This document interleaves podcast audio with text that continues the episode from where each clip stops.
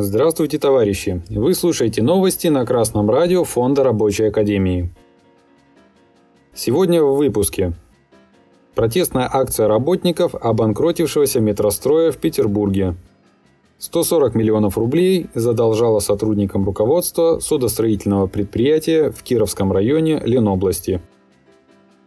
29 ноября у Смольного состоялась акция протеста петербургских метростроевцев. Общий обзор событий с канала «Невские новости». С 2018 года рабочим метростроя не возвращают долги по зарплате. Сумма задолженности около 330 миллионов рублей. Еще в 2018 году люди устраивали забастовки и голодовки, и тогда правительство пообещало решить вопрос с выплатами. Но денег почти 4000 рабочих не получили, к старым долгам прибавились новые, люди не получили зарплату за последние 1,5 месяца работы. Им обещали переход с сохранением должностей, зарплат и привилегий в новую компанию «Метрострой Северной столицы». Обещания оказались ложью. Вместо безболезненного перехода рабочим предложили написать заявление на увольнение до 27 декабря. В этот день пройдет ликвидация метростроя. Терпение метростроевцев лопнуло. Поэтому 29 ноября обманутые люди пришли к зданию Смольного. В течение нескольких часов к ним никто не вышел. Людям пришлось стоять на улице при минусовой температуре, пытаясь добиться получения заработанных денег. Позже метростроевцы пришли в приемную Смольного, но и там их ждало разочарование. Сотрудники ушли на обед. Чтобы добиться аудиенции, работники отстояли полчаса у входа, выстроившись в огромную очередь.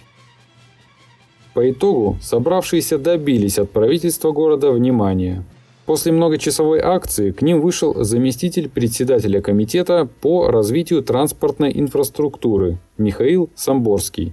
Чиновник выслушал сотрудников предприятия и дал им очередную порцию обещаний. Руководители компании «Банкрота», задолжавшие рабочим огромную сумму, до своего увольнения получали сотни тысяч рублей зарплаты ежемесячно. «Невские новости» писали, что информацию о зарплатах руководства метростроя в последний год работы компании раскрыла конкурсный управляющий. Агентство 47 News сообщило о том, что до 9 декабря руководство завода «Интро» Пелла в Отрадном должно погасить задолженность по зарплате перед своими работниками. Это долги за август, сентябрь, октябрь, ноябрь, а также отпускные и расчет уволившимся сотрудникам. Всего не получили денег 826 человек. Общая сумма задолженности более 140 миллионов рублей. Как жить, не знаем. Ну ладно месяц, ну два. Но у многих же ипотеки. А как продукты покупать, что есть и как одевать детей? Нас кормят завтраками, говорят, подрядчик какой-то не платит, но обязательно заплатит. Прокуратура приезжала, но толку нет. Руководство тоже не получает зарплату, уточнил корреспондент 47 News.